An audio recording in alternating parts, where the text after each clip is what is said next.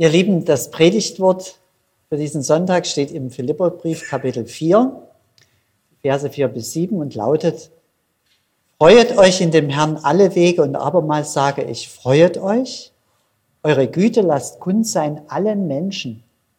Der Herr ist nahe.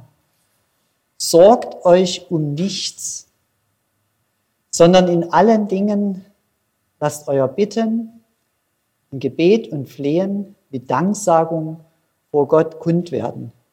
Und der Friede Gottes, der höher ist als alle Vernunft, bewahre eure Herzen und Sinne in Christus Jesus. Amen.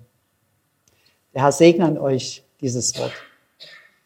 Ihr Lieben, mir kommt das jedenfalls gerade recht, dieses Freuet euch. Und ich lasse mir auch sehr gerne sagen, wenn das Wort sagt zu mir, sorgt euch um nichts. Weil das Lebensgefühl heute anders ist als vor 30 Jahren. Jedenfalls ist das so meine, mein Feeling. Irgendwie nach der Wende war das anders. Heute ist der Schwung raus. Und die Zuversicht der Menschen, mit denen wir zusammenleben, ist verblasst. Ungewissheit und Furcht sind greifbarer als Gelassenheit und Lebensfreude. Und so richtig pure, kindliche Freude ist Mangelware.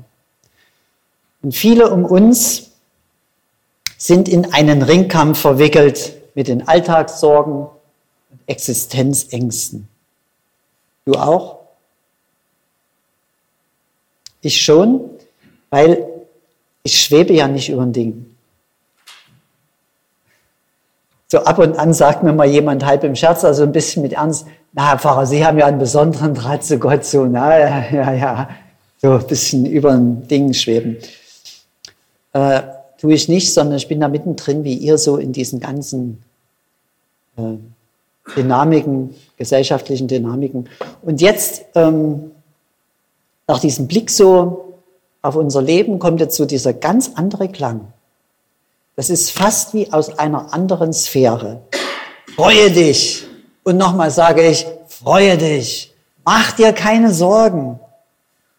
Ich habe mich beim Schreiben der Predigt gefragt, was so hier geschieht, so was für ein innerlicher Vorgang da abgeht. Und bin zu dem Schluss gekommen, es geschieht etwas ganz Einfaches, etwas ganz Schlichtes. Und zwar so etwas, was jeder braucht wie das täglich Brot. Nämlich die Erinnerung, der Herr ist da. Es ist einfach, dass die Erinnerung, der Herr ist allemal größer als deine Sorgen. Er ist allzu mal größer als das, was dein Herz bedrückt. Er sorgt für dich. Er sorgt sich um dich. Er ist dir nahe. Der Herr ist nahe. Wenn das kein Grund zur Freude ist. Das ist ungefähr so vom Gefühl her wie, der Anruf eines Menschen, mit dem man so verbunden ist, den man liebt und den man lange nicht gesehen hat. Und plötzlich kommt ein Anruf, ich bin schon unterwegs, ich sitze im Zug, ich bin heute Abend da. Da freut man sich. Jedenfalls ähm, habe ich mich so innerlich entschlossen, ich muss ja erstmal selber zu diesem Wort finden, bevor ich es predige. Habe ich mich so entschlossen, das war allerdings so eine Verstandesentscheidung erstmal. Ich will diesem Wort folgen. Ich will mich mal von diesem Wort führen lassen. Ich will mich freuen. Dann kam so, an was freust du dich denn? Was ist denn deine Glaubensfreude? Und ich freue mich an Jesus, an seinem Wort. Ich freue mich an Jesu Fürsorge, an seiner Treue, seiner Gegenwart. Jesus und die Freude stehen hier im Zusammenhang. Nämlich wird gesagt, freut euch, der Herr ist nahe. Und die Nähe Jesu das ist jetzt nichts Neues, ist auch eine Erinnerung. Die Nähe Jesu hat ja zwei verschiedene Seiten. Einmal die unsichtbare Gegenwart Jesu und einmal seine sichtbare Wiederkunft, wenn er kommen wird. Und beides, glaube ich, ist hier wohl gemeint. Und mit euch teile ich das irgendwie, dass ich mich so ganz fest darauf freue, wenn Jesus wiederkommen wird, wenn er sichtbar wiederkommen wird und die Zeit ein Ende hat, dieses ganze Elend. Und wenn er die Menschen richten wird, ausrichten, zurechtbringen. Und wenn er uns dann seine ewige Freude und Herrlichkeit schenkt. Und darauf freue ich mich. In, in der jungen Gemeinde, also in meiner jungen Gemeinde, ne, ich sage jetzt so in den alten Zeiten, da haben wir das manchmal so, diese Freude bewegt in Liedern. Und da fiel mir so sofort ein, wie wir das so gesungen haben, so begeistert so, da sind wir aufgestanden haben gesagt, wenn Christus kommt, dann wird alles gut. Wenn Christus kommt, dann wird alles gut. Keine Trauer mehr, nur Freude wird dann sein.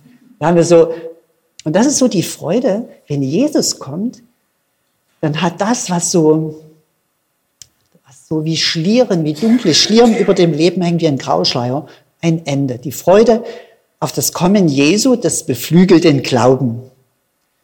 Und im Wesentlichen die Freude auf das Wiederkommen Jesu, die lässt uns ganz klar erkennen, was alles, was heute ist, was das vor Gott ist.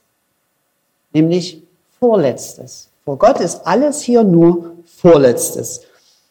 Und dann bin ich auch so ein Freund von Chorälen ich singe so innerlich den ganzen Tag eigentlich für mich und liebe besonders Paul Gerhardt.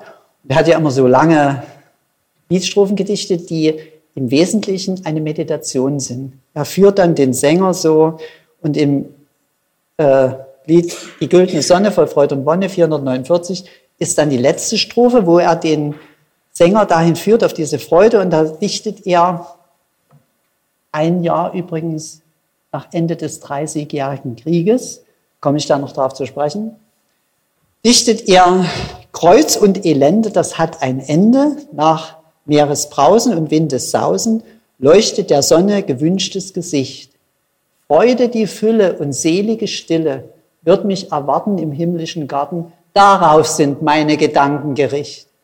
Also dieser Mann, der seine Familie verloren hat und so weiter, dieses Elend, ein Drittel der Bevölkerung in Deutschland war durch Pest und Krieg und ganze Landstriche waren ohne Menschen. Es war ein Elend und da dichtet er Kreuz und Elende, das hat ein Ende. Und das war dieser Blick, wenn Jesus kommt, das ist unsere Freude. Da hat das hier aber wirklich ein Ende. Dann, dann wird es Licht werden. Und neben dieser Freude so des Glaubens, das ist die Freude des Glaubens, das ist keine Fröhlichkeit und es ist auch kein Spaß, das ist die Freude die liegt tiefer. Das ist mehr als Spaß. Auf die Wiederkunft, die Freude auf die Wiederkunft, steht daneben auch die Freude auf die Gegenwart Jesu. Denn Jesus ist ja jetzt hier. Er ist unsichtbar unter uns. Es sei denn, jemand unterstellt Jesus, er würde lügen und uns hintergehen. Machen wir auch nicht. Wir glauben Jesus. Und er sagt, ich bin bei euch alle Tage, bis ans Ende der Welt. Deshalb ist Jesus auch jetzt hier. Und er erwartet, dass wir ihm vertrauen. Wollen wir auch tun. wenn wir es nicht können, sagen wir, Gott, gib mir deinen Heiligen Geist. Mein Glaube ist gerade ziemlich schwach. Der wackelt irgendwie. Stärke mich. Und dann tut das der Herr.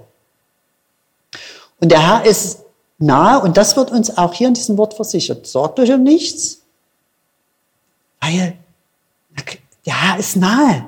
Der ist da. Sorgt euch um nichts. Äh, und hier habe ich ein bisschen gezögert weil das so, dieses sorgt euch um nichts, das ist etwas Schillerndes, das ambivalent, zweideutig, weil natürlich sollen wir uns sorgen und wir sorgen uns auch ganz gewiss. Wir brauchen nur die Weisheit, so diese ganz klare Sicht. Was sind die gottgewollten Sorgen? Was will Gott, worum wir uns sorgen? Und was sind die menschlichen, dunklen oder satanischen Sorgen? So. Und die Sorgen, die Gott will, die machen sich an der Liebe fest und an der Verantwortung. Das will der Herr. Also alles, was Liebe ist. Natürlich sollen wir uns darum sorgen. Mit aller unserer Kraft. Und was unsere Verantwortung betrifft, das ist jetzt eine ganz lange Liste vielleicht. Familie, Arbeit, Haus und Hof, Hab und Gut, Gemeinde und so weiter. Na, na, da gibt es doch sicher viel Arbeit und Mühe und Sorge. Da sorgt man sich und zerbricht sich den Kopf und dann klar hat man das Sorgenverhalten, ist doch logisch. Man macht sich doch Sorgen um seine Kinder und wie das alles wird. Und mit manchen kommt man nicht klar. Das ist ja nämlich nicht gemeint. Es sind die Sorgen, die in unserem Gehirn kreisen, was da werden könnte oder was da früher war. Die Sorgen, die wir haben sollen, das sind auch die Menschen. Und die sollen wir uns sorgen, mit denen wir nämlich leben und arbeiten. Das ist, das ist unsere Sorge. Und die werden hier übrigens sehr ausdrücklich als Sorge benannt. Eure Güte, das Kundsein allen Menschen.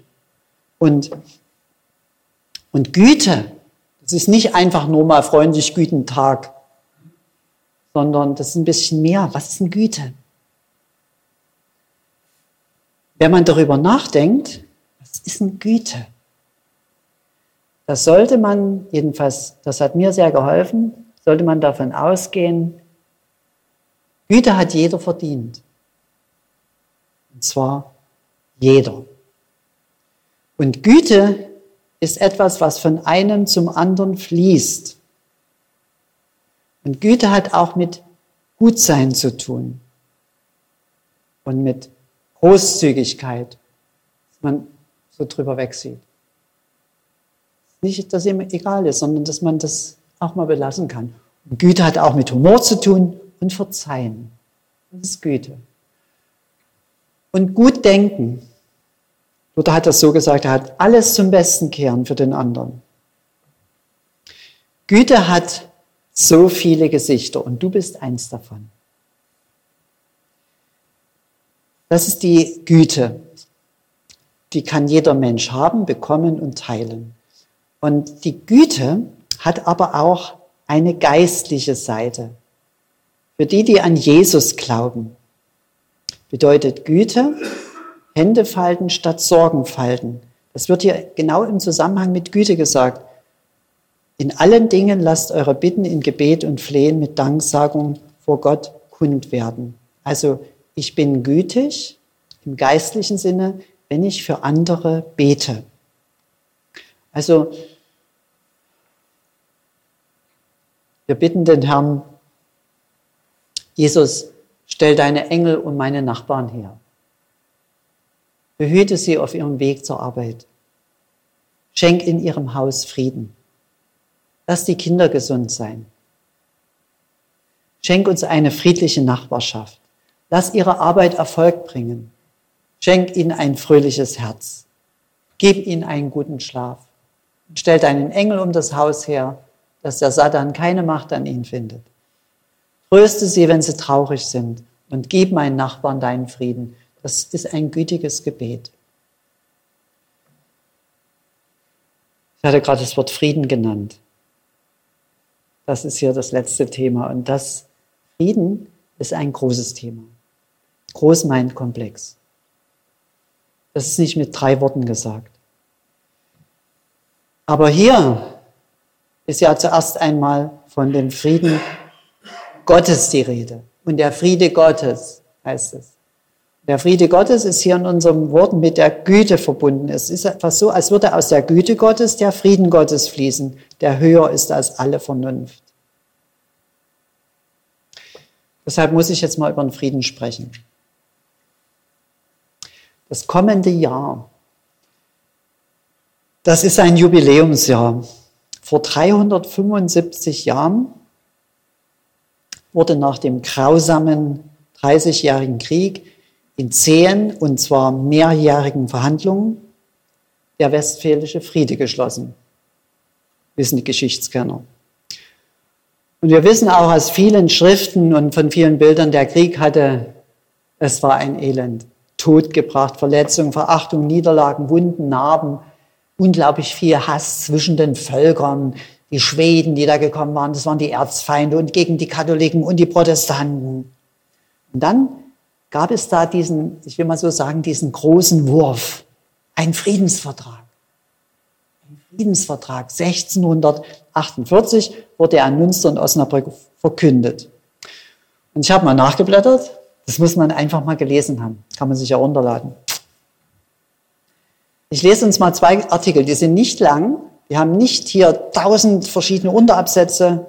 Je kürzer es ist, desto einfacher und klarer ist es. Je länger ein Schriftstück ist, desto unkonkreter ist es. Also Artikel 1.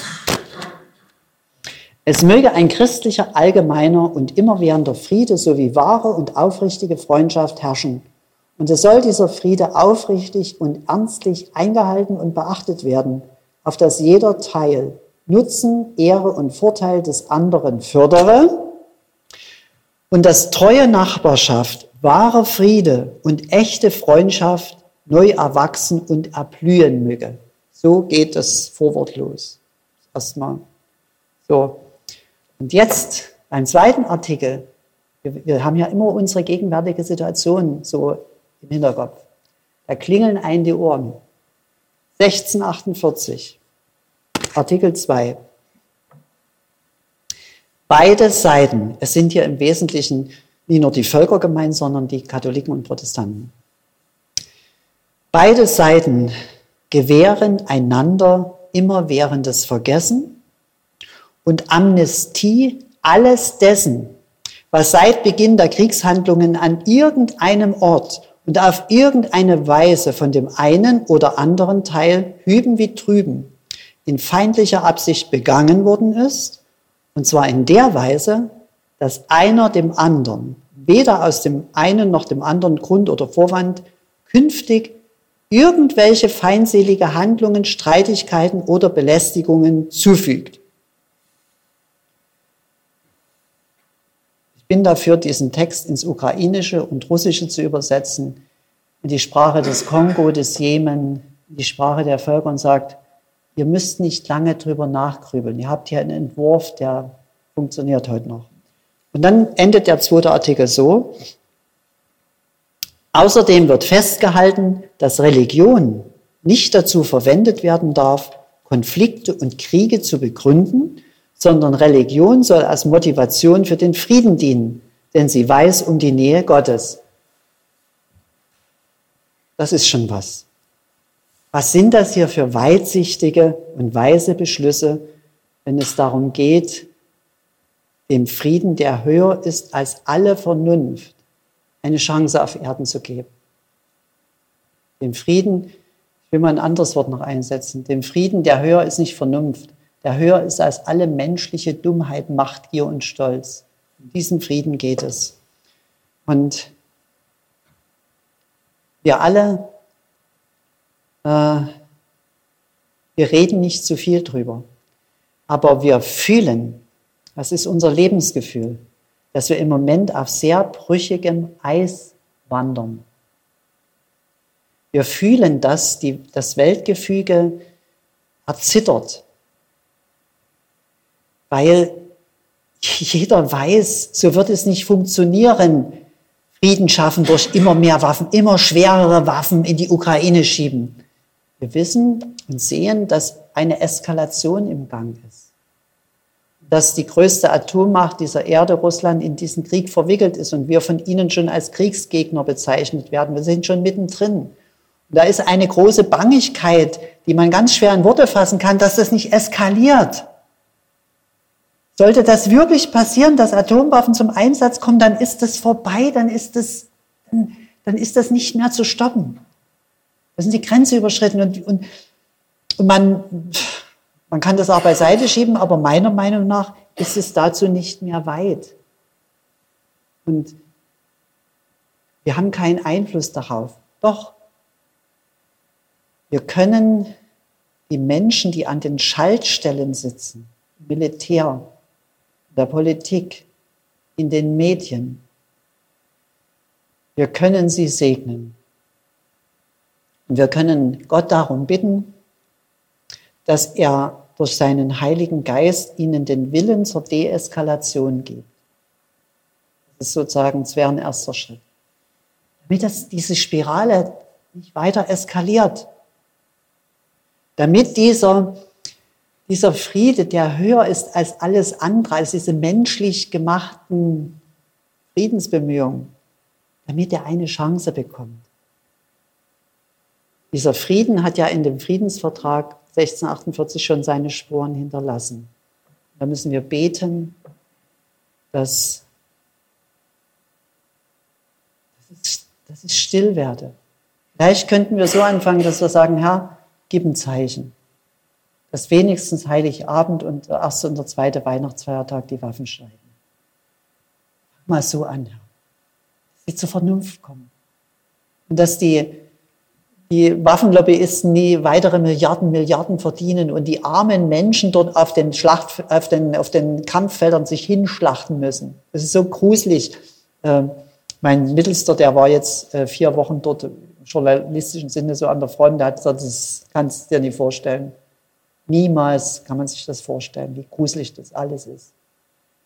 Deshalb geht es in unserem Predigtwort heute schon um die Freude.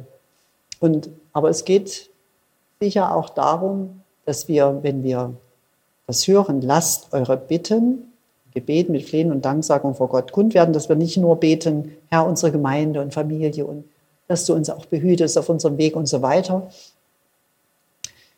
Vielleicht ist es heute ein Anstoß, dass wir sagen, das Gebet ist das einzig Wirksame, was noch zum Frieden, was den Satan da wegdrücken kann, der die Völker aufhetzt. Dass wir beten, Herr, mach Frieden, bitte, bitte. Leg deine Kraft, deine Blut, dein Engel, leg das dazwischen. Tritt ein. Gib Frieden, gib diesen Frieden von oben.